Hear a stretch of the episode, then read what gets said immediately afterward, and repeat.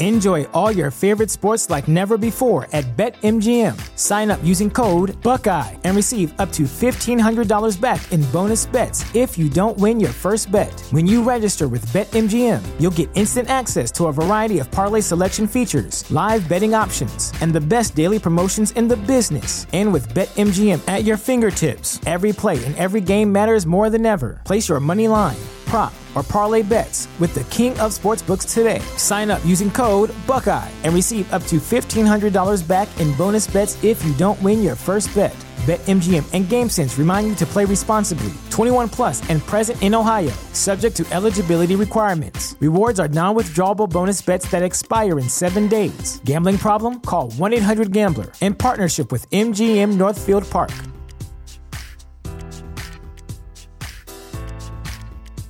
Support for this podcast and the following message come from Corient. Corient provides wealth management services centered around you. They focus on exceeding your expectations and simplifying your life. Corient has been helping high achievers just like you enjoy their lives more fully, preserve their wealth, and provide for the people, causes, and communities they care about. As one of the largest integrated fee only registered investment advisors in the U.S., Corient has deeply experienced teams in 23 strategic locations. Corient has extensive knowledge spanning the full spectrum of planning, investing, lending, and money management disciplines. Leverage Corient's exclusive network of experts to craft custom solutions designed to help you reach your financial goals, no matter how complex they may be. Real wealth requires real solutions. For more information, connect with a wealth advisor today at corient.com. That's C O R I E N T.com. Corient.com. Let's ride. for the words that are recited before each and every game here at Dodger Stadium. Take it away, Finn. It's time for Dodger Baseball.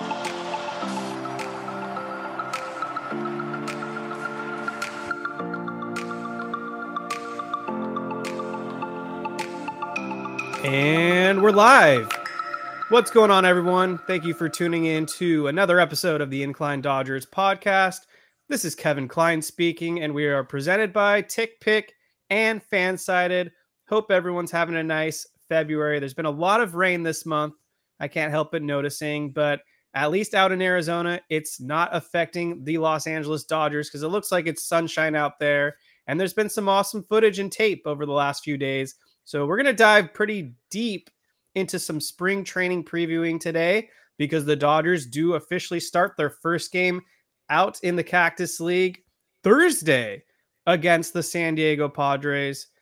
And we've got some news and notes to cover. So it's going to be a fun show. I've got some off the wall topics as well. Let me defer to my co-host Jake Reiner. How you doing, Jake? Make sure to follow him on X and what's going on?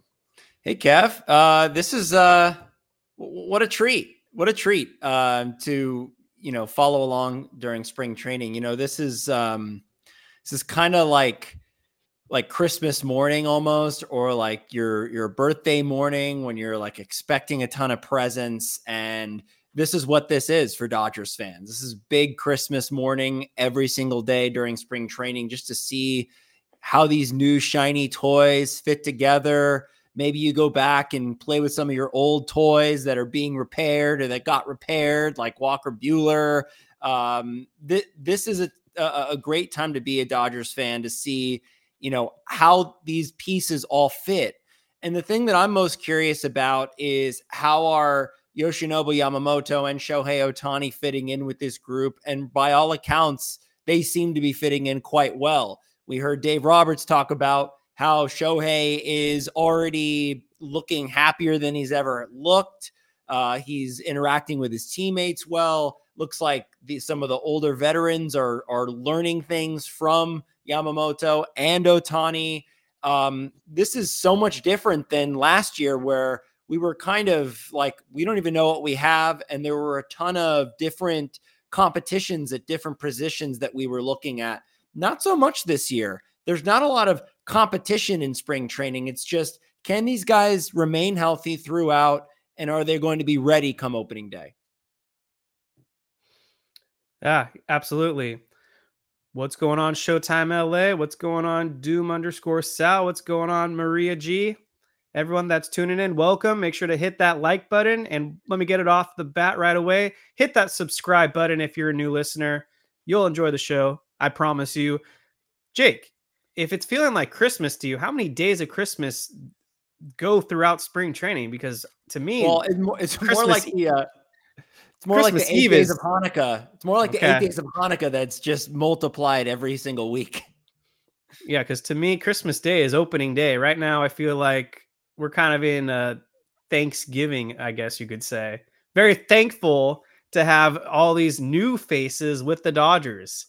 And you're right, there is a lot more excitement and buzz to compare this team to last year's team. Because to be honest, I feel like a lot of people weren't very excited about the 2023 Dodgers. And there were a couple bright spots like JD Martinez, who's still unemployed, sadly. But then there were some guys like David Peralta, eh, Noah Syndergaard, what a bust he was. You name it. So props to the Dodgers for being aggressive here. What's going on, Dennis Gonzalez?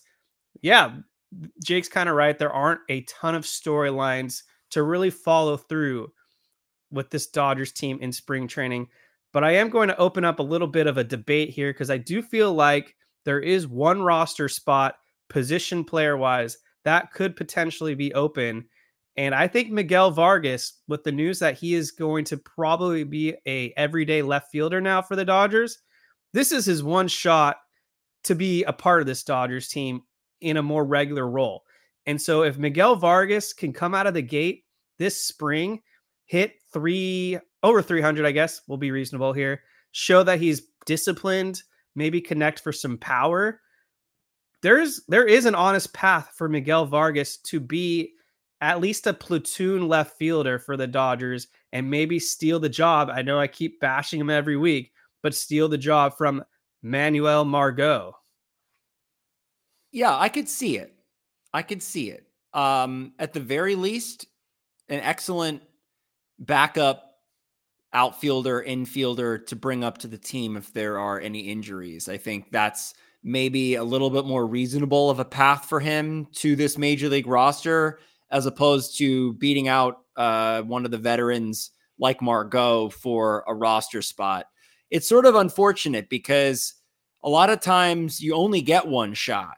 And Miguel Vargas got a pretty big shot last year to be the everyday guy. There was the whole campaign of we're going to let the kids play.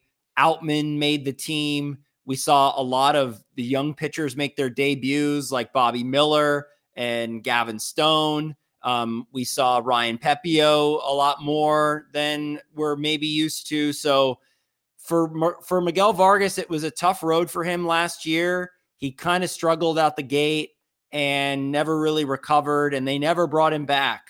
So Nope. he has a lot to prove. There's a lot of pressure on him to be good in spring. And even if he is good, there's a good chance he won't make the roster. So that's even more pressure than it would be normally. And then you're also having to deal with the fact that he could be traded at any moment. So I don't know what's going on in his head, but I agree. That is the one kind of guy that we should be following throughout spring because the rest of the team looks pretty set. I mean, we're just going to have to see how uh, Yamamoto looks in live action and major league action in spring training. I mean, that's a cool storyline to follow. Um, and to see if Walker Buehler ever makes an appearance. I know that they were saying that he is likely not going to pitch in Cactus League games. So there are storylines to follow, but in terms of guys fighting for roster spots and competing, um, we're, we're going to see less of that this year. Yeah, back to Miguel Vargas, and then we'll go more into the pitchings, more into the pitching. The other thing that could kind of play into the advantage for Miguel Vargas, and it would have to be kind of the, to the the detriment of Jason Heyward. But if Jason Heyward does regress, goes back to his kind of late Cubs form, and is that player again, you know, this is almost kind of a huge opportunity for Miguel Vargas. They're not just going to obviously hand the job to Miguel Vargas, though. Like I was saying a minute ago, he's going to have to prove it, and it might not even be right away, even with a hot spring. He might have to also then rake a little bit in AAA for the Oklahoma City Dodgers.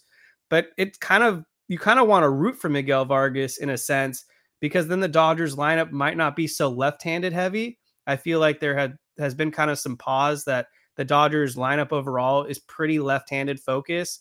And if Miguel Vargas can really amount to the player that we were kind of anticipating when he initially got called up mid 2022 and made the postseason roster, you insert him in that bottom third. And now you're breaking up all the left-handed bats.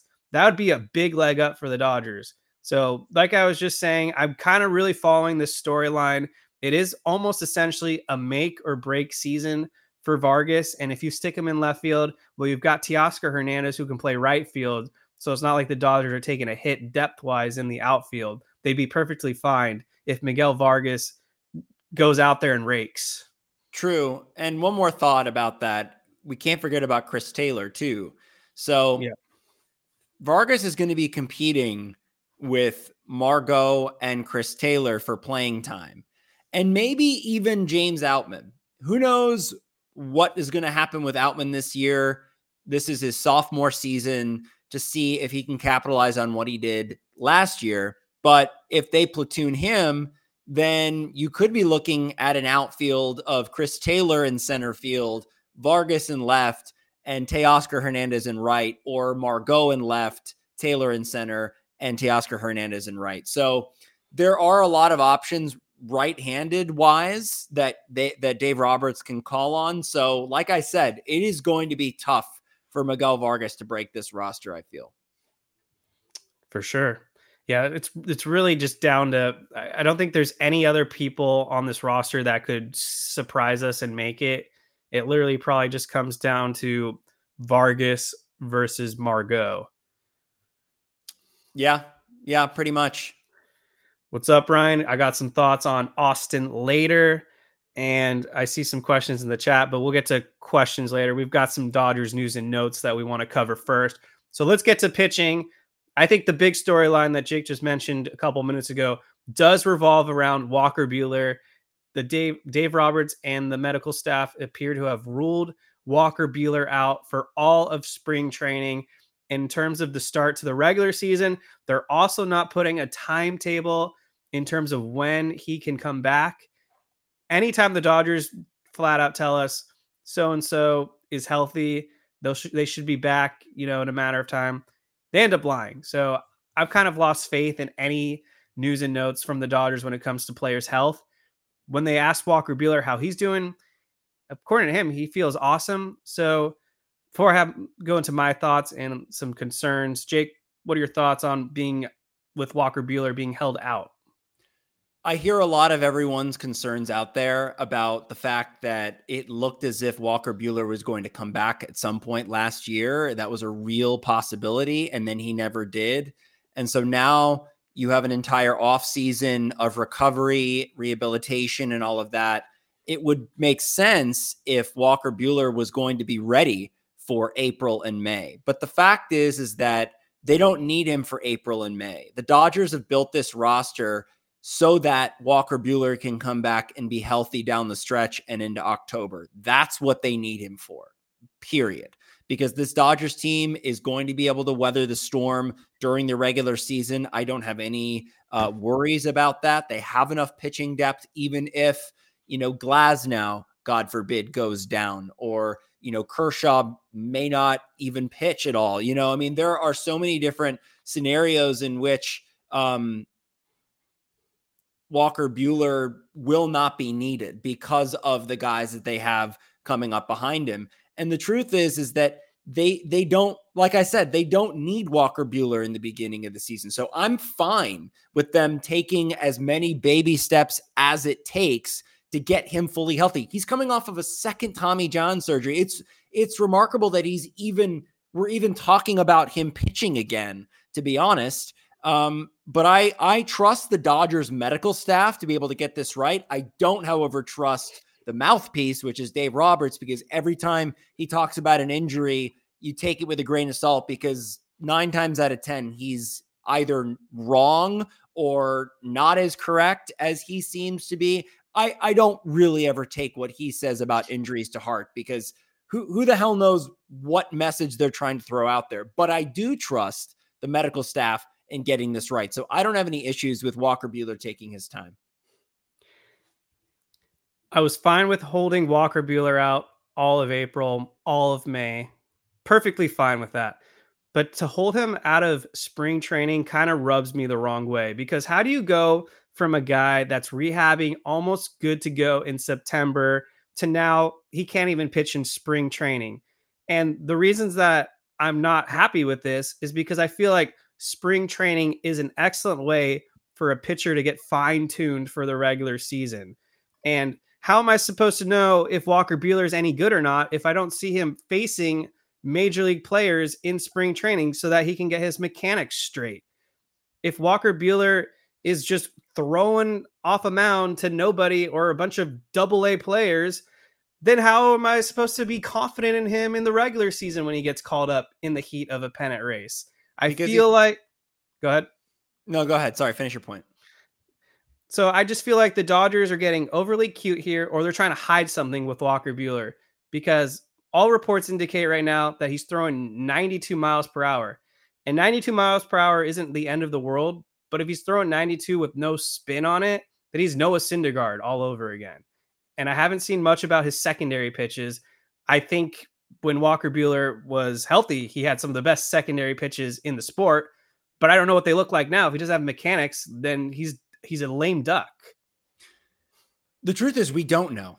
And the other truth is is that we probably will never know um, what his status is, or even if he was as close as we all thought he was to coming back last season. We we, we just don't know. I mean, we, we we've already talked about how can we trust Dave Roberts um, right. and anybody that speaks publicly on injuries from this organization because historically they, they they just haven't been accurate. So I am not as concerned as you are being held out of spring training because he can pitch down in the minor leagues, get tuned up. This guy is not a rookie. This guy is a proven big game pitcher. And so if if Walker Buehler is good to go and he says he's good to go against major league pitching and he gets the okay from this medical staff, I'm going to give him the benefit of the doubt. I don't find it as concerning as other people do that he won't be pitching in Cactus League. And hey, Dave Roberts said he might not be pitching in, in the Cactus League, but that could be bullshit too. He could very well pitch in in spring training randomly. He could get a start. He could get a few innings here and there. That might still happen. I, as far as I know, that hasn't been ruled out. So we're just going to have to wait and see on him. But I trust Walker Buehler, the person and the player, and I know what he's capable of. And if he's in agreement with this plan that they've got going on, then I, I'm going to trust that and that's perfectly fine. And yeah, I believe in Walker Buehler too. I just find it very suspicious because it's not like he's not throwing; he's definitely throwing. So, what harm does it do if he goes out there for one to two spring training innings once a week? Like, let us see something. Let yeah. us see what his weaknesses are, so that he can go down there and correct it. Because if he doesn't know what his weaknesses are, then we're in for a really rough awakening come whenever he gets activated. And another thing on this Dodgers medical staff, why I don't trust them, I don't trust Dave Roberts. I'm done with them. After last year, when they said Yency Almonte had a minor knee injury and should be back in like a week and then didn't pitch again for the rest of the season, that really rubbed me the wrong way. When they said, oh, there's nothing wrong with Clayton Kershaw, and then we find out that his shoulder is literally falling off. Like, what the hell? It's all so, bullshit. I mean, yeah. We, we, we know this, though. We know this about this team. Like that's what happens is that we'll never know the full story ever. What you know, because what happens behind the scenes happens behind the scenes and there's a message that they all come up with and that's the message that they're going to put out there. For whatever reason, if it's a strategy thing to get other teams uh, anticipating that these guys are going to be coming back and to game plan for them, who the hell knows what the reasoning is? But the point is is that we're never going to know. So the, there there's no point in like speculating if this is good or bad because this happens all the time and especially with with Kershaw. I mean, you're not Kershaw's not going to go out there and say that he got absolutely destroyed in the postseason because his arm hurt. You know, like he's going to take it on the chin and he's going to say that I didn't pitch well, which he didn't. So and and it's and it's kind of interesting too because he pitched well down the stretch when he came back. So all Kind of. signs were pointing to him being decent. I- I mean, yes, his arm was a problem, but I think he just got destroyed. I mean, We we were really there was a lot of fool's gold into that, and I think we were all kind of turning a blind eye because it was Kershaw. But his FIP or something post injury was like in the fives, and his stuff plus, which is like an advanced metric in terms of like the pitches that come out of your arsenal, were like well below league average. So I think there was a lot of luck that went to Kershaw's side, but because it was Clayton Kershaw and he was getting the job done, we were like, well, the eye test, you know, passes everything, but the metrics suggested otherwise. And it, it, it was just a really shitty ending. The 2023 season for the Dodgers, I had high hopes, as did you, I know. And wow, did everything really just go not our way at all? And Yeah, that was the biggest crash and burn I've ever seen. Oh man. All right, let's see. What's going on, Steve G? What's up, Frank? What's up, Yang Yi? What's up, everyone? Hit that like button. Um, this is a, a question for you, Jake. So why don't I let Aaron Vaughn get some love right away since a very directed Enjoy all your favorite sports like never before at BetMGM. Sign up using code Buckeye and receive up to $1,500 back in bonus bets if you don't win your first bet. When you register with BetMGM, you'll get instant access to a variety of parlay selection features, live betting options, and the best daily promotions in the business. And with BetMGM at your fingertips, every play and every game matters more than ever. Place your money line prop, or parlay bets with the king of sportsbooks today. Sign up using code Buckeye and receive up to $1,500 back in bonus bets if you don't win your first bet. BetMGM and GameSense remind you to play responsibly. 21 plus and present in Ohio, subject to eligibility requirements. Rewards are non withdrawable bonus bets that expire in seven days. Gambling problem? Call 1 800 Gambler in partnership with MGM Northfield Park.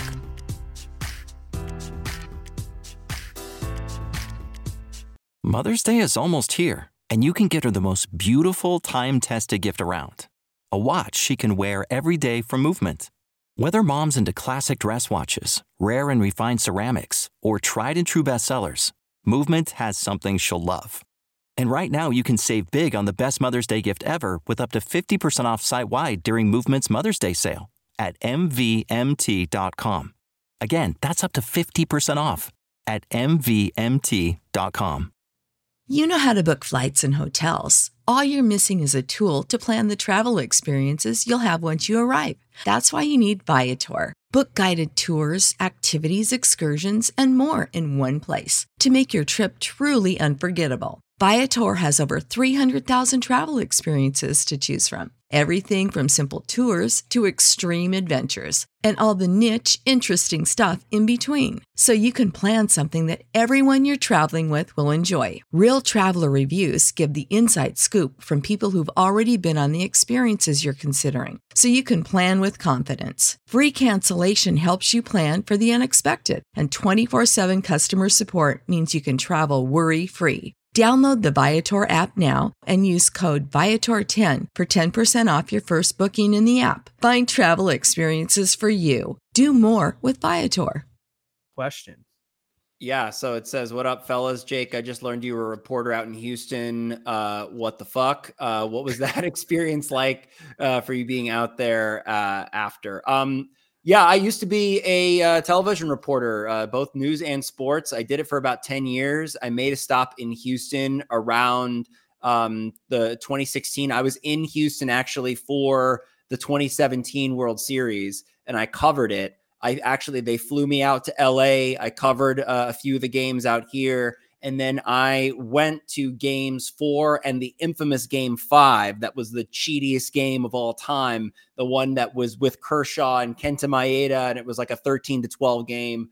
Um, so that was crazy. I'll tell you one quick tidbit about that. So after game seven, uh, first of all, I watched game seven at a Houston bar. Um, and I was the only Dodgers fan in there. And after the Astros put up five runs, they were up five to one. I knew that I just didn't want to be there for the final out. So I left early because I knew I had to get up early the next day. I was working the morning show. I watched the rest of that game in my apartment, sad, lights off. It was depressing, knowing full well that I had to wake up the next day and go cover the celebration and all of that. So I was forced to get up at 2 30, 3 o'clock in the morning and act happy and excited that the Astros won. Little did I know they were the biggest cheaters of all time. I didn't know that at the time, but I was still so depressed covering that. And my producer actually noticed that on air and said, Why are you looking so depressed? Why are you so upset?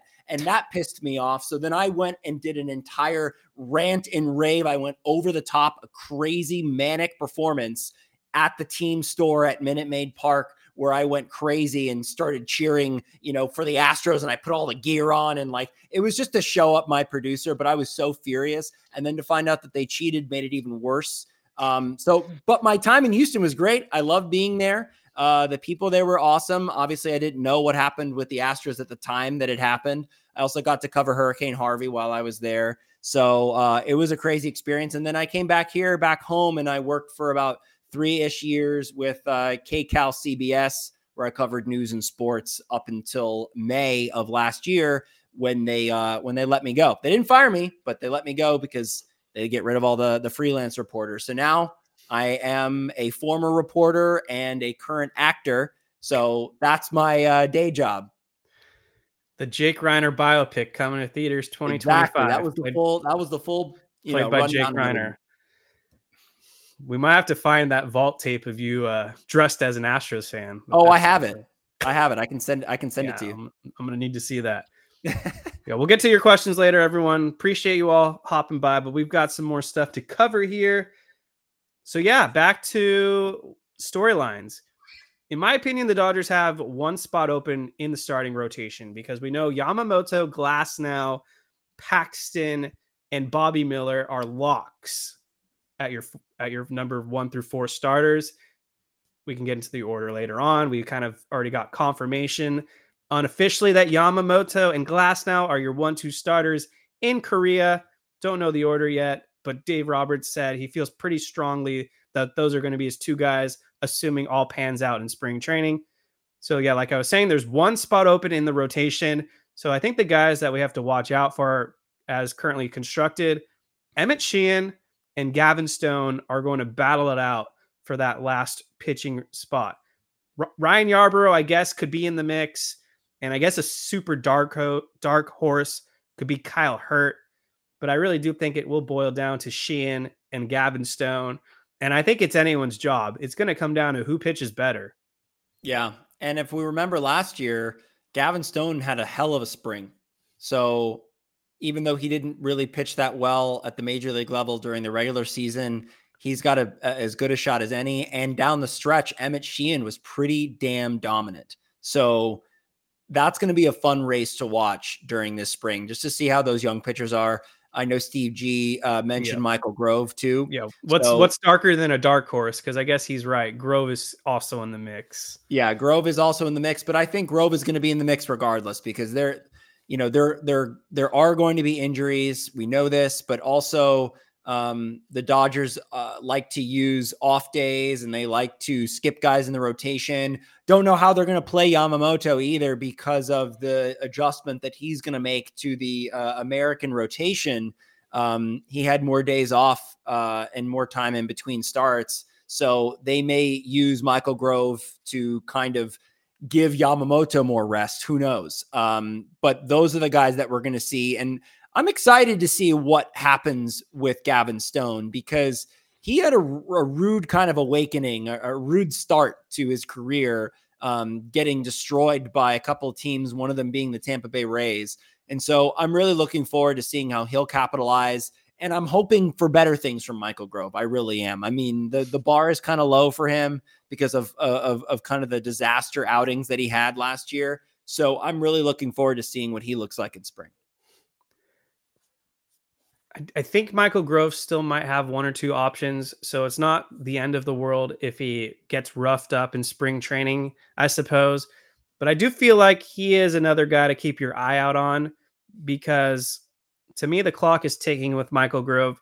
I haven't really been that impressed with him as a starting pitcher. I have I've been pretty uh, outspoken about that, calling him Mid City Grove. but as a reliever, this is a great opportunity for him to really shape himself, be maybe a long guy out of the pen.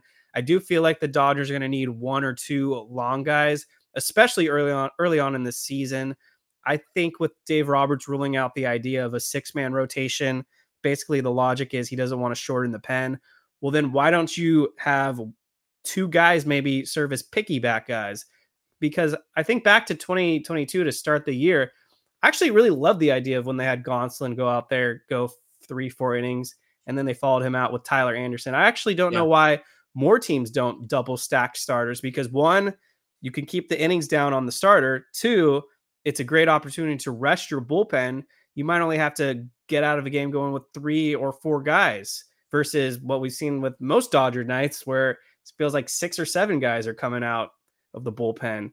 Yeah, so, I mean, the issue is is that a lot of these teams don't have the pitching to do that. Like they don't have enough good pitching to be able to do that. The Dodgers, like you mentioned, Dodgers do do have that. So uh, we're going to see a lot of uh, interesting things. I I'm hoping we're not going to see bullpen days because we have a lot of older relievers in this bullpen. I mean, really, if you look at it, like 35 plus, there's a bunch of guys 35 and over and, and in their 30s. So I really don't like the idea of doing a bullpen game and taxing the bullpen. That's why that's why I like having Grove and Sheehan and um, uh, uh, Stone. You know, like that.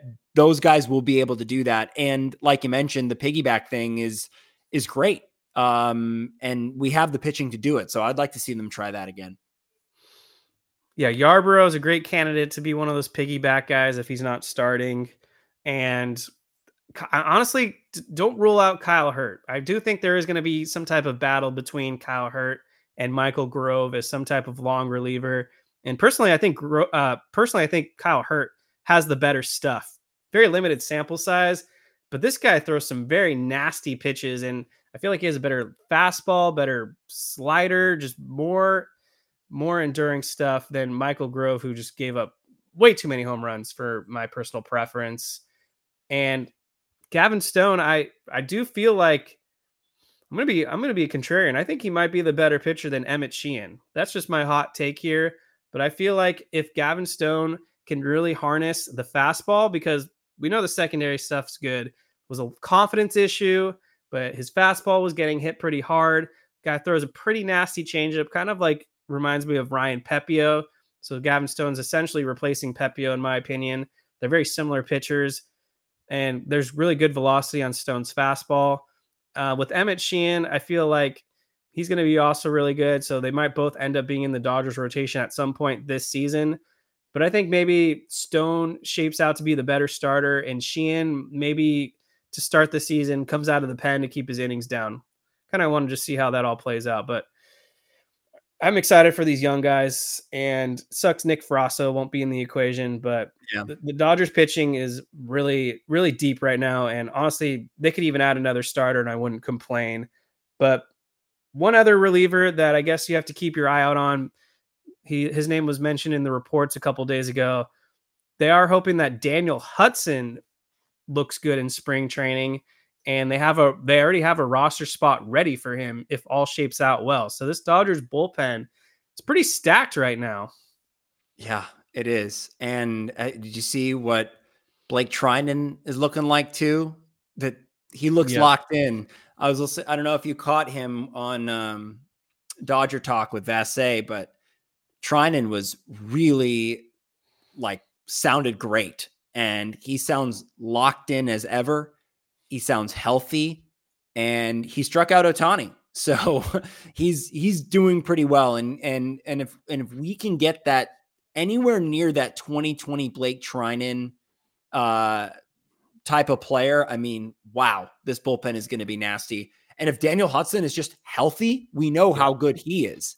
Every time he's taken the ball, he's been nasty for us. The only issue is that he hasn't taken the ball that much because he's been hurt.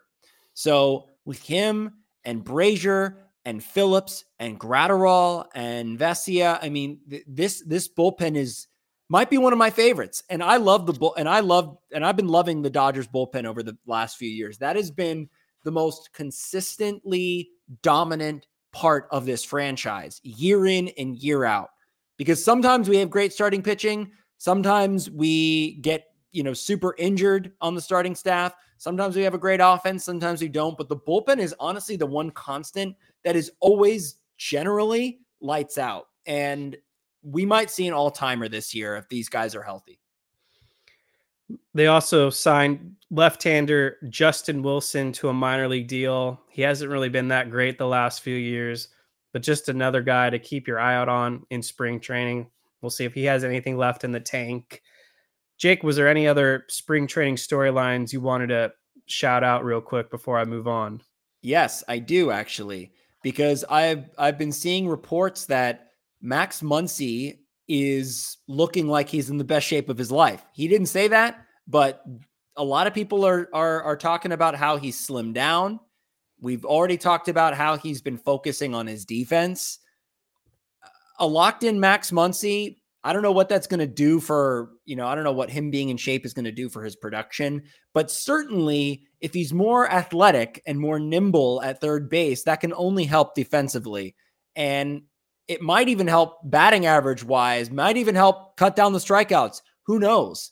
But Max Muncy being in great shape is a great sign for this team. Glad you brought that up. I had that written down. And yes, we have officially entered Max Max Muncy in the best shape of his life territory. Yes. There always seems to be one Dodger that takes the crown. This year it's Max Muncy.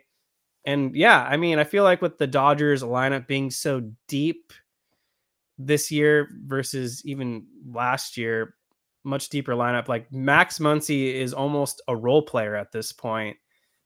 So there's going to be a lot less pressure on him, at least on the offensive side.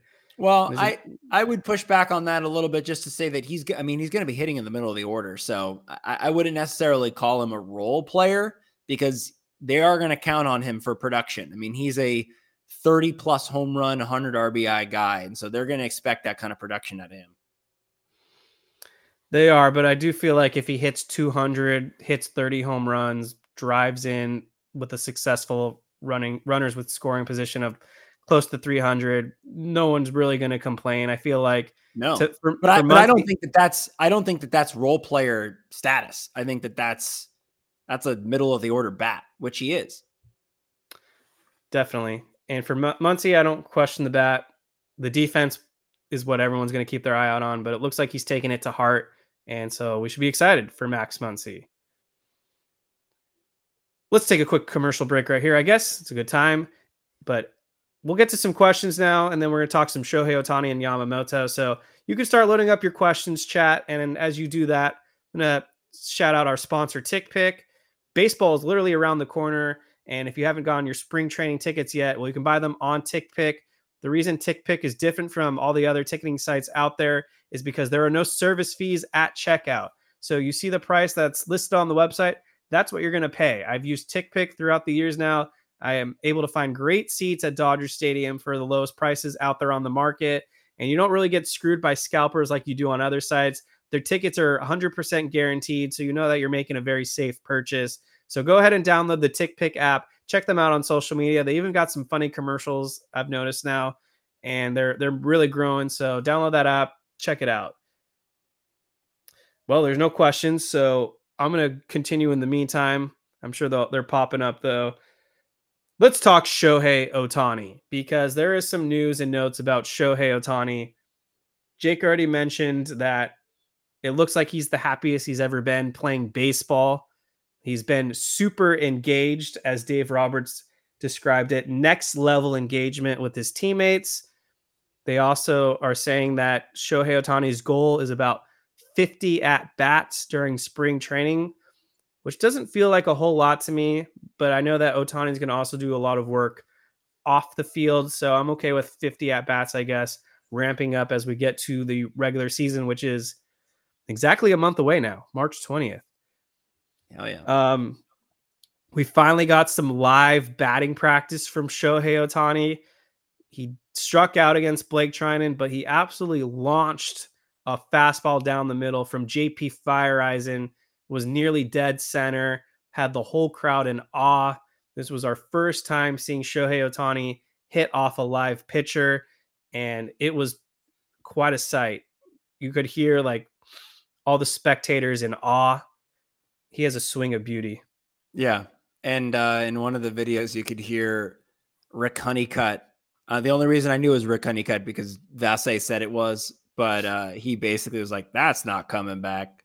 After he launched one off Feyereisen, I always find it funny though that the Dodgers they used to do this back like many many years ago uh, when they would post spring training videos. They would show who was pitching and who was hitting but now they kind of hide it, which is kind of funny. Like they don't like to reveal like that their pitchers are getting roughed up by the their hitters. So it's always a funny guessing game to figure out who who's actually pitching in these videos. But it was pretty clear because when Ohtani hits, all eyes are on Ohtani, literally. I mean, all the spectators there, the Japanese media, the American media, they're all there you know, camera phones out. You got about like 25 to 30 different angles of this damn thing. And his his swing looks so pure, so beautiful. Getting to see him launch these baseballs over the fence because he he's hit like you know at least 20 home runs at this point already in batting practice. Just coming off surgery in October, there it's like the the the best thing that could that could happen during this spring training is is is getting to see him swing pain free and I don't mind like you said I don't mind him getting 50 at bats in spring training we know we know how good he is so it's just about getting the rhythm remaining healthy and and starting the season as as our DH and I and I do like the fact that you know, he's kind of being eased into Dodger life, right? Where it's like he doesn't have to focus on being a pitcher as well. He can rehab um, the entire year and, and make sure that he comes back in 2025 and, and is able to pitch. In the meantime, get acclimated to his team, a whole new team, a whole new city, basically. I mean, yeah, Anaheim is technically LA area, but no, this is Los Angeles. This is a much different beast than Anaheim. And so for him to just be focusing on hitting and and driving in runs and getting on base while he's getting acclimated, one less one less thing for him to worry about is pitching. That that to me is the is the best recipe for success for him this year. Definitely. Um, all right, we got two questions. Javier T asking, who do you think made up the idea not talking to who do you think made up the idea of Ohtani not talking to the media? I know, I know his teammates are going to get over speaking for him.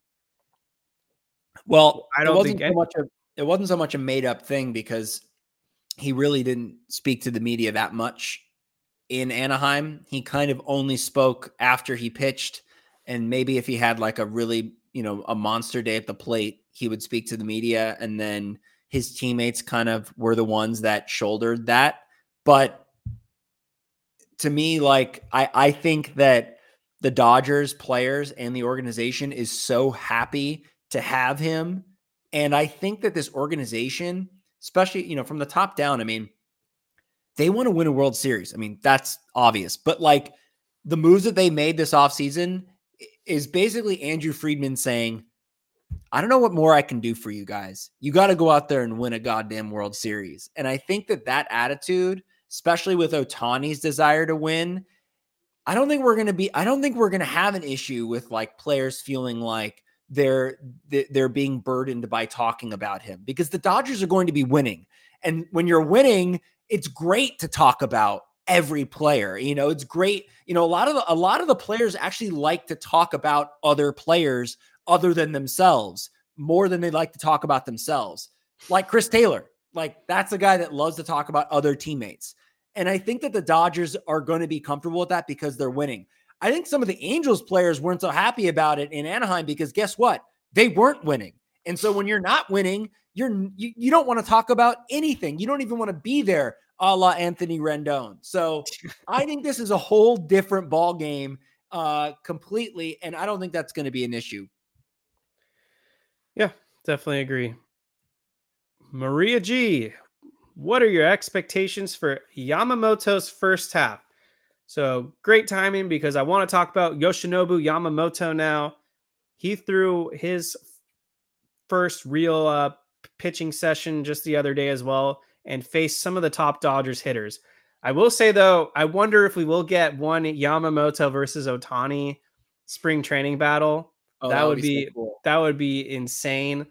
But Yamamoto did go against Mookie Betts. I believe he either struck him out or got him to foul out. And then Freddie Freeman faced him as well. Freddie Freeman lined out. And after their little battle, Freddie Freeman had some very kind remarks for Yamamoto, calling him an incredible pitcher and that he's glad he is on our team. So everything that we've heard about Yamamoto should really get Dodger fans excited. This will tie into the question in a second, but early reports say that he's throwing a 96 mile per hour fastball, which is kind of insane this early into spring training. Glasnow is throwing 97, 98.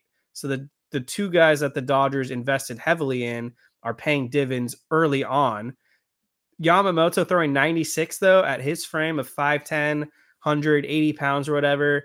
People knock him for his size, but to me, he's throwing like a Pedro Martinez out there. I'm super excited. I think there's a huge advantage for Yamamoto. I always have felt like the Japanese pitcher that comes over to the American side of things always has an advantage for his first year because because players are very unfamiliar with their stuff. I mean, Kodai Senga is the most recent beneficiary. That guy dominated last year for the Mets, and the Mets weren't even any good. And Yamamoto is supposed to be a lot better than Kodai Senga. So for the first half, I think Yamamoto is going to flirt with being an all star. ERA will probably be in the high twos. Conditioning will be a big question mark for him. Jake mentioned it earlier. He's used to pitching once a week. But I mean, if all these other pitchers have been able to adjust, I don't see why Yamamoto can't.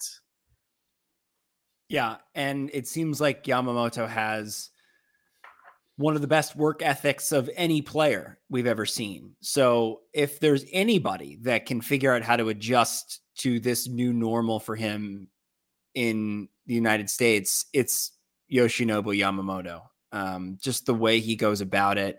He's so like proficient and he's so methodical and the javelin thing and all all of that stuff. I mean, he's just so he's so unique. And you mentioned Pedro Martinez, kind of that same type of frame too, uh, to him.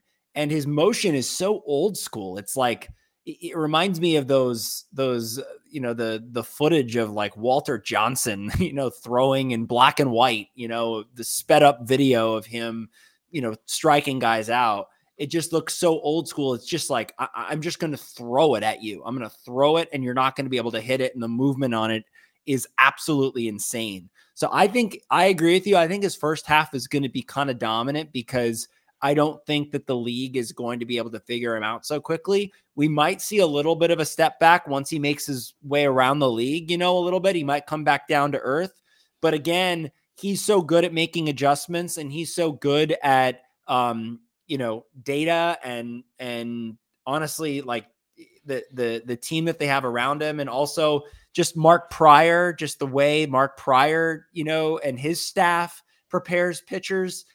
I I, I think he's I think he's going to have an an an insane season. I I really uh, truly believe he he will be I don't know if he's going to win the Cy Young but he's going to be tops in Cy Young voting I believe According to you, he's going to be the best pitcher in the National League next season, so he better According win the to me.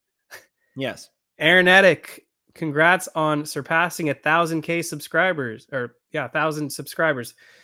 Thank you, Aaron.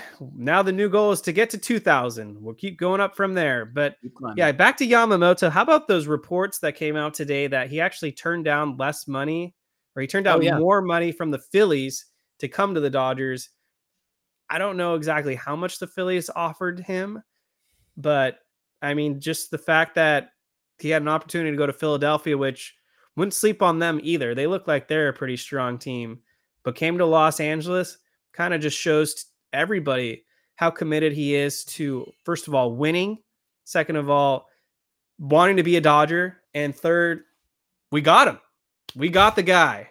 So suck it, league. Yamamoto is ours for the next 12 years, and I couldn't be more thrilled. it's nice because the Phillies beat us out for uh, Bryce Harper. So this is our returning the favor with Yamamoto. And it's not like he turned down the Giants, let's say, for more money. Because if you look at the Giants, like they're not built to win right now. So you could make the clear argument that he came to the Dodgers for winning if it was between those two teams. But because it was between the Phillies and the Dodgers, you can't really make that argument of like, oh, he preferred winning because, like you mentioned, the Phillies are are, are a playoff team. They're, they're, going to be good next year. So it wasn't so much about winning. I think it was more about, I think Ohtani had a major, uh, you know, fact was a major factor in recruiting him. But also, I think just the philosophy and the way that the Dodgers uh, prepare their players, the the way that the Dodgers use analytics, just the whole organization, the way that they do things, I think was so was was too attractive to him to turn down. Not to mention just the star power on this team, and and the fact that Ohtani's already on the team. So all of those factors, I you know obviously love that. I mean, when it, when a player clearly chooses your franchise, your team, that's the best thing that a fan could want to hear from from a free agent. We've officially become that destination where all the star players want to go. So that narrative that no one wants to be a Dodger, you can suck it. Okay. Um, I think I'm out of t- storyline topics. I'm trying to just scroll through my notes real quick. Um, you want to talk? You want to talk about Anthony Rendon? I mean, not really, because I don't think Anthony Rendon deserves more of my attention. But go ahead. Um, this guy just keeps finding new ways to be more unlikable. Because here's the thing: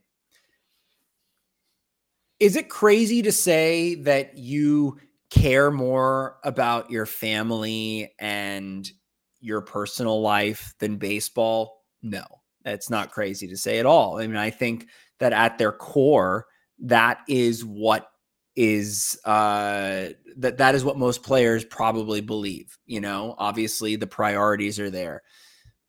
It's never something you want your star player to say though in the way in which he said it which basically he kind of was very nonchalant in the way that he voiced that basically this is a job. They asked him do you want to be here? And he kind of like you know, shoved that answer off and said, I already answered your question. And he didn't really answer the question. And it was funny too, because I heard that quote from Rendon and then I listened to Blake Treinen on, you know, Dodger Talk. And and Blake is, as we know, he's a very, very dedicated uh man to his faith. Um, he gives all the glory to God all the time. He refers to himself as a vessel out there. But the way in which Blake Treinen, and he also talks about his family too, and and his wife and how important those things are. But the way Blake Treinen talks about pitching and winning is kind of kind of gets you fired up. Basically, what Blake Treinen was saying is that he because the Dodgers have blessed him, this is his words, because the Dodgers have blessed him with a contract and the belief in him, he wants to go out there and bless the Dodgers and be a winner on the field and bless the fans. And whether or not you're a religious person or not, I I am not a religious person. But hearing that attitude from a player, even though you know where their priorities are, that is that gets you fired up. But like a guy like Rendon, who just I don't know, there's just there's never been an ounce of him that for me has felt like he even wants to to be there. And I don't blame him for for not wanting to be on the Angels, but the dude chose the Angels over the Dodgers. Can you imagine if Rendon had chosen the Dodgers over the Angels? We'd be having a much different discussion. That'd be a nightmare. Yeah. Rendon Rendon is just um, what's up, Alex Campos? Great follow there on X. Anthony Rendon, I've always found to be kind of overrated, and I didn't want him when the Dodgers were rumored to maybe try to go after him in free agency. Um, thank God he wants to live out there in Anaheim because just what a bad teammate, to be honest. He's kind of Horrible. he's kind of like a Kyrie Irving in a sense where he doesn't seem to really care about the sport. He's just doing it for the paycheck. The the Angels are just idiotic. So I don't need to waste any more time on Anthony Rendon. Honestly, that guy can ride out there in Anaheim. The Angels are a huge mess. They're not going to be good anytime soon. And it's kind of a shame that Mike Trout is kind of pulling a, a Damian Lillard route, the Portland Damian Lillard, where he's just gonna he's just gonna chill out there. Even Lillard got out of Portland, and now he's well, he's not thriving in Milwaukee because they're coached by Doc Rivers and he sucks. But but the point is he's he's on a, a better organization, I suppose. And and Mike Trout kind of needs to do the same thing. I, if, I, I don't know how tr- Trout saw the you know the shaky foundation of that. I mean, he knew everything about that organization leading up to his contract extension, and still decided that that's where he wanted to be because in in Trout's mind, he wants to be loyal and he wants to win a title in Anaheim, and and I get that, but boy, when you see how that organization is run and that team, I, I, I, don't know how he made that. I don't know how he made that. I mean, you, he's Mike Trout. You, you get paid wherever, dude. Like you could uh, another team when he signed that extension, another another team would have given him that money. So it, it, it yeah. doesn't make it doesn't make very much sense. It's not it's not the mindset that I that I would have if I was a superstar player. I mean, it just it just wouldn't be. All right, we've hit that point in the chat where Jason Schmidt's name's coming up, so I think it's time to change subjects here. So I put this list out uh two nights ago, and it got a lot of engagement. So thrilled with that. I said, well, figured I'd, I'd bring it out on the podcast. Um, my connection got lost. Am I here? I still hear you. All right, am I back? Yes. Okay. That was weird. Maybe it was a glitch. Um, okay, so this is my list. These are just based off my personal rankings. So Jake, feel free to chime in every time I drop a year. Chat do the same. This is my Andrew Fried roster rankings. So Friedman was put in charge in 2015. So he started in 2015. We're going to go through 2023. I'm not going to do 2024 for a couple reasons. One, they haven't even played a game yet. And number two, I don't want to curse them. I don't want to jinx them. So figured I would uh skip them. Are we good? Yeah, I'm, I'm with you. Am I frozen? Uh, you're fine. I don't know what's going on here. Okay. Okay. I'm just going to talk and shoot me a text if this doesn't work. It says my network okay. connection's a 10 out of 10. Okay. Number nine. So this is the worst team, the 2023 Dodgers. Okay. Even though 23 Dodgers won 100 games, their pitching was total dog shit. I mean, we started Lance Lynn in a playoff game. We had to witness Noah Syndergaard get absolutely shelled time after time. Michael Grove was a disaster in terms of the starting lineup, I mean, Miguel Rojas was our shortstop, David Peralta was our left fielder, and Austin Barnes hit like one, one 100. So 2023, and they got swept by the Arizona Diamondbacks in the NLDS. So they are by far the worst team. Number eight, the 2015 Dodgers. The first year Andrew Friedman took over, they had phenomenal seasons by Kershaw, Greinke, both Cy Young worthy, but they got beat by the Mets in the NLDS. That team kind of had a lot of holes. Um, they had acquired Yasmani Grandal, his first year as the Dodgers catcher. Uh, they traded for Chase Utley. He got a lot of time in the second half. Uh, Joc Pederson completely fizzled out as a rookie. Jimmy Rollins was our shortstop for most of the year. Oh Honestly, oh that 2015 Dodgers team had a really mid trade deadline as well. Matt Latos was a disaster. Alex Oof. Wood didn't really pan out yet. He was bad. Brett Anderson was basically our number three starter most of the year. So the 2015 Dodgers, led by Jansen and Chris Hatcher out of the bullpen, get the honors. Number seven, even though this team made the NLDS, I have to go with the 2016 Dodgers. Corey Seager was one of the bright spots because he was the rookie of the year. Um, Joe Blanton came out of the bullpen a lot. We had acquired Rich Hill at the deadline, but we also had to see a lot of Josh Reddick. So the 2016 Dodgers, pretty good squad overall, but I feel like they just didn't really have it. Uh, Dennis Gonzalez with the super chat. I'll get to that afterwards. I really appreciate that, Dennis. That's awesome of you. Okay. Uh, number six, the 2022 Dodgers. They won 111 games, but they got bounced in the NLDS by the Padres. I do feel like even though this Dodgers team won a lot of games, it was fool's gold. It was basically Mookie, Trea, and uh, Freddie at the top, and then a wide gap of just black holes. Muncy was bad. Justin Turner was pretty bad. Um, Gavin Lux was good in the first half, but in the second half, he was bad. The outfield was just the bench was disastrous. We had to rely on Trayce Thompson a lot. Cody Bellinger was awful. The pitching was really good. They had one, maybe the best bullpen of this Dodgers of all these Friedman teams, but honestly, just the way that things shaped out. I don't know that twenty that twenty twenty pen was pretty great too. Yes, we'll get to them. Number number five, the 2019 Dodgers. So at the time they set a record 106 wins. Really strong team. I'm not going to knock this team. It's just the the rest of the field is really strong. But the 2019 Dodgers should have won the World Series. Dave Roberts lost it for us. I'll never forgive him, get forgive him for that. They had all the pieces, they had the heart, they had all the depth, but freaking Dave Roberts blew that one, and that's the only reason the Dodgers from 2019 might have not been top two because I it think, was a, a, big what if. If I could chime in, I I think that that is Dave's worst uh, playoff moment.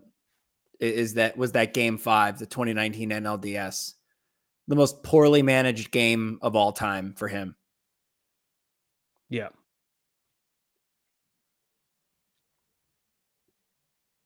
Support for this podcast and the following message come from Corient. Corient provides wealth management services centered around you. They focus on exceeding your expectations and simplifying your life. Corient has been helping high achievers just like you enjoy their lives more fully, preserve their wealth, and provide for the people, causes, and communities they care about. As one of the largest integrated fee only registered investment advisors in the U.S., Corient has deeply experienced teams in 23 strategic locations. Corient has extensive knowledge spanning the full spectrum of planning, investing, lending, and money management disciplines. Leverage Corient's exclusive network of experts to craft custom solutions designed to help you reach your financial goals, no matter how complex they may be. Real wealth requires real solutions. For more information, connect with a wealth advisor today at corient.com. That's C O R I E N T.com. Corient.com.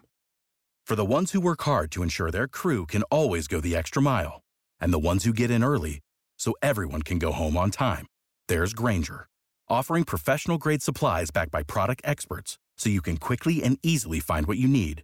Plus, you can count on access to a committed team ready to go the extra mile for you.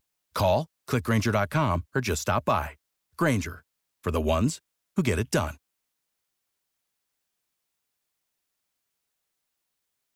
Catch those springtime vibes all over Arizona.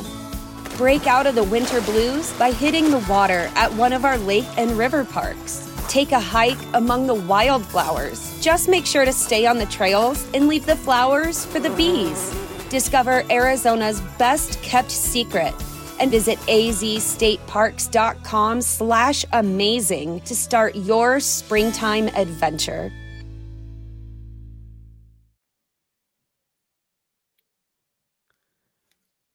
You there?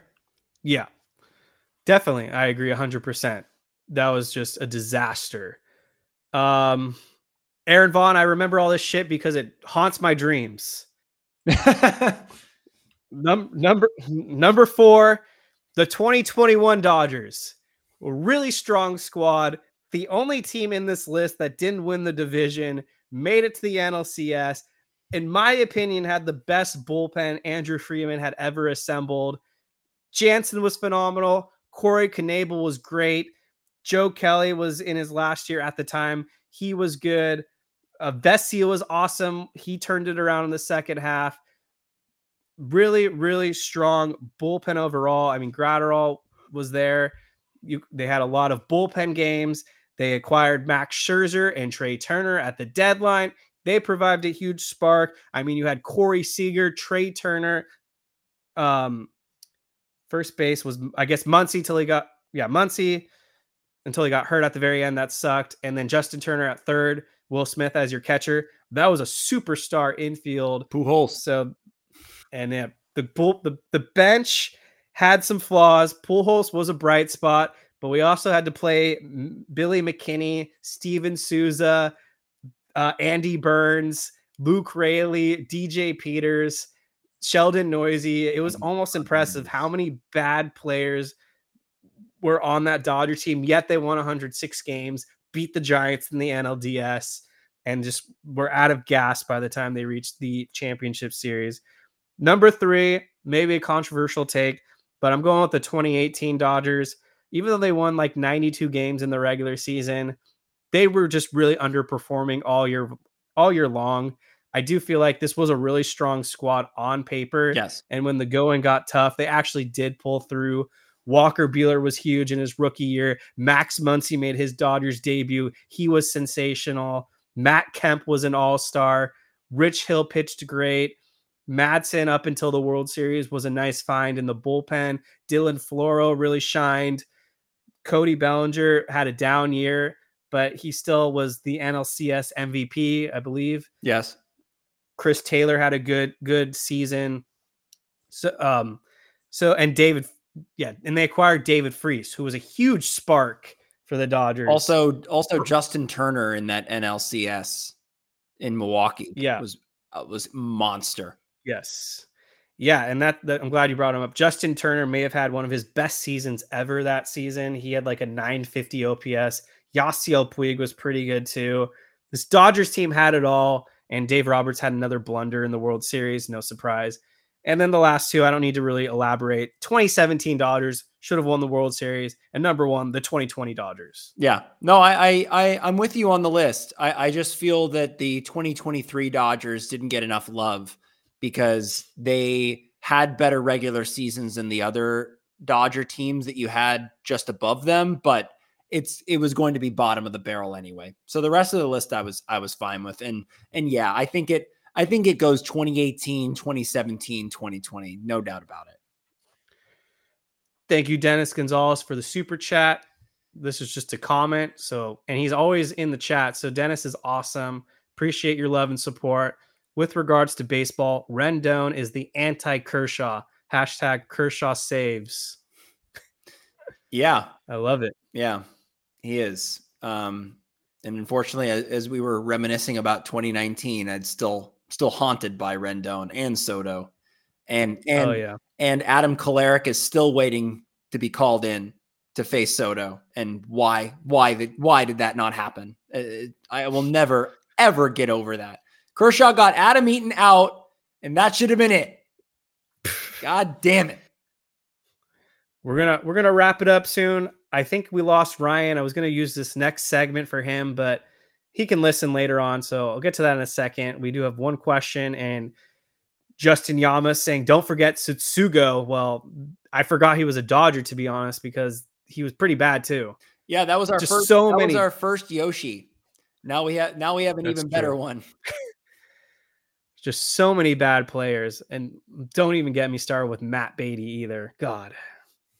Yeah. Uh, and then he's asking uh, where the Boras four going. So Bellinger, Montgomery, Snell, and Bellinger, I guess. Mhm.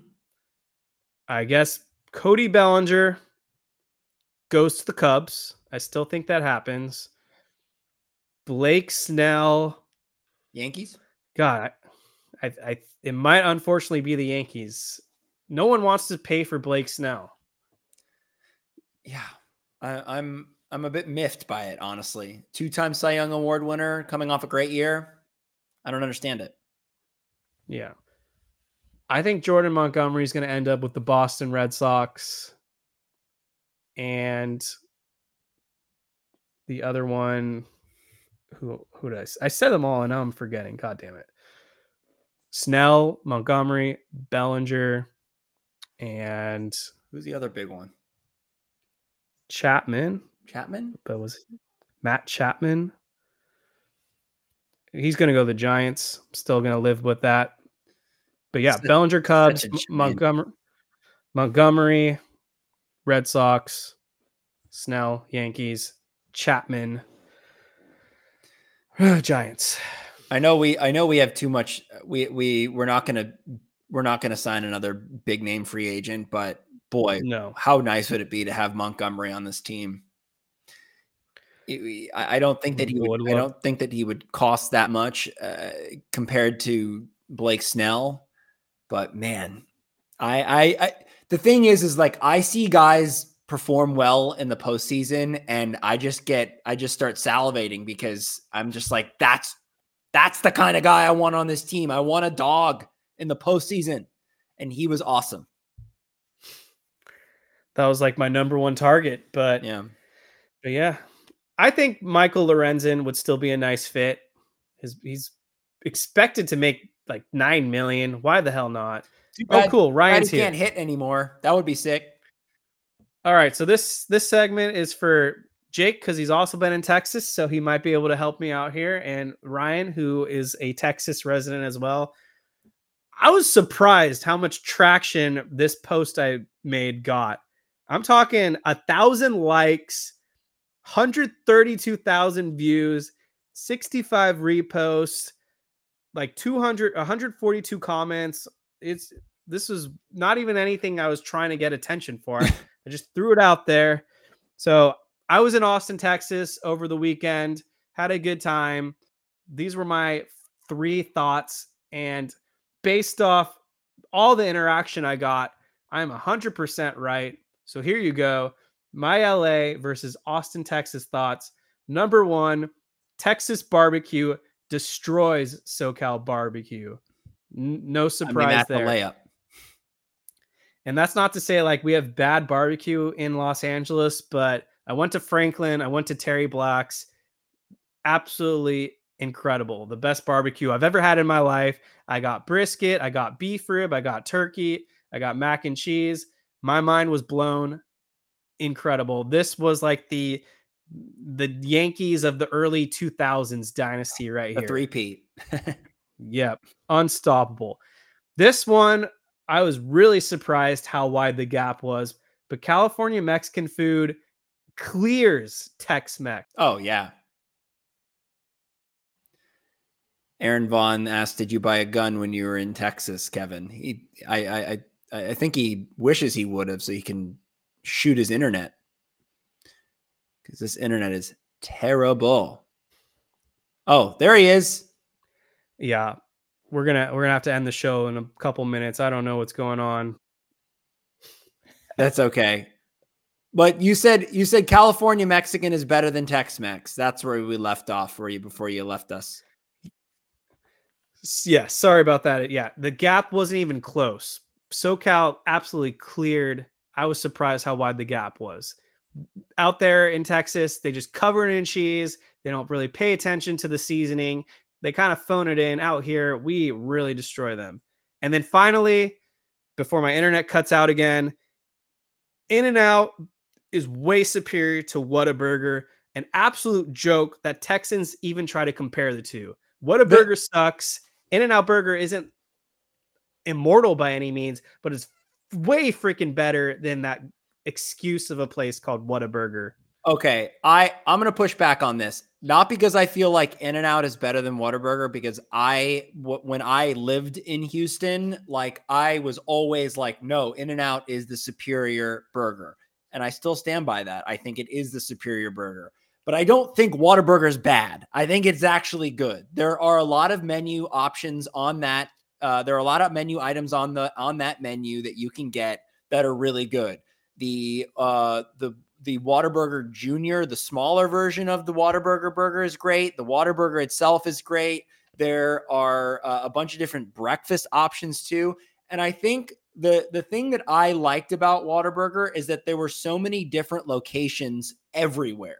And the problem I feel with In and Out is that the lines are way too long and they're few and far between and you're going to be waiting a long time before you get your food. Whereas Whataburger yeah there there are going to be some long lines sometimes but there are more of them around town. So you can you know find one if one is too busy or or whatever the case may be. But i but i felt like the fries were great. I think the Whataburger fries are better than in and out fries. I think the Whataburger fries just have oh. classic they have that classic kind of McDonald's fries that are that are crispy and great and salty. The the In-N-Out fries just do not compare unless you get uh animal style on the fries at In-N-Out. That clears anything in my opinion. So that that's my take. And I think that that's why your tweet took off because anytime you mention In-N-Out versus Whataburger, it's going to start a conversation. Maybe, but I don't think the I don't think the fries at Whataburger were even good. I and I'm not even high on In-N-Out fries, but my goodness, the what the Whataburger fries, I only had a few and I had to throw them in the trash. They were honestly terrible. Oh, you're you're out of your fucking mind, Kevin. Come on, you threw them out. Everything, yes, everything at Whataburger was horrible, and I did. I had the honey It's chicken not biscuit that. It's thing or not whatever as- you call it. It's not that bad. It's not. It's you- you're you're It's not giving it enough credit. I feel. Burger King is better than Whataburger. Oh my god! Here we go. Burger King is not better than that's a hot Whataburger. take. I It, think it is, a very hot take, and you're and and let me tell you, as far as opinions go, you're wrong. I feel like most of the people listening haven't been to Whataburger, so we're not going to really get much pushback here. But I, I had low expectations going into Whataburger. They were even lower than I thought. It was maybe the worst fast food meal out there is Carl's Jr., but this was a second. This was a strong second for sure. I will never go back to Whataburger. It was terrible. It wasn't even my idea to go there. My wife wanted to order it late at night, so I figured, sure, let me try it so that I can at least get this pulse of the In and Out versus Whataburger feud that's going on. And California wins this one. McDonald's I is better. I- listen, I'm Jack in the I'm Box is that- better. Jack in the Box. No, you stop it. You- Someone, someone cut his internet now. Like, stop it with that Jack in the Box. Fuck out of here with that. Hey, Jack in the Box sponsors the Dodgers. Uh, who cares? they also sponsor the Lakers. That's a glorious team as well. All right. Well, I think we're out of time here before my internet cuts out again. Aaron wants Jake to go on another 49ers Dodger rant again. I don't have the energy. But yeah, my, my final thoughts here is that Whataburger is trash. The Tex Mex in, in Texas isn't good either. The barbecue is fantastic. I did see Steve eh, Steve G mention that there's some good barbecue in the Central Coast. And yes, Tri Tip is from the Central Coast. There is some good barbecue out there. But I have to give Texas their flowers because The tri tip is great. on Central Coast. Yes. Texas gets their flowers here. Like I said, if you ever have the chance, I waited three and a half hours for Franklin. It was worth it. Only had to wait 20 minutes for Terry Blacks. Also really good. Um, I went to this other barbecue place called Loro. That was good. Had some breakfast tacos. They were okay. And then I went to what is considered the best Tex-Mex restaurant in the st- in the city of Austin, and it wasn't very good.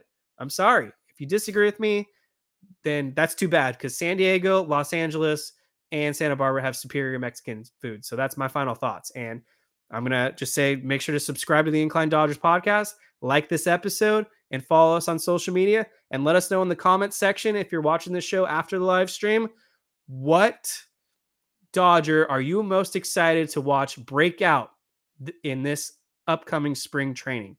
Jake, I'll pass it over to you, and then we're logging out. That's all I got to say, Kevin. I'm excited for Thursday. We get some spring training action. Get to see the boys back in uh, back in full swing. Uh, it's, a, it's a great time to be a Dodgers fan. Enjoy all your favorite sports like never before at BetMGM. Sign up using code Buckeye and receive up to $1,500 back in bonus bets if you don't win your first bet. When you register with BetMGM, you'll get instant access to a variety of parlay selection features, live betting options, and the best daily promotions in the business. And with BetMGM at your fingertips, every play and every game matters more than ever. Place your money line prop or parlay bets with the king of sportsbooks today. Sign up using code Buckeye and receive up to $1,500 back in bonus bets if you don't win your first bet. BetMGM and GameSense remind you to play responsibly. 21 plus and present in Ohio, subject to eligibility requirements. Rewards are non withdrawable bonus bets that expire in seven days. Gambling problem? Call 1 800 Gambler in partnership with MGM Northfield Park.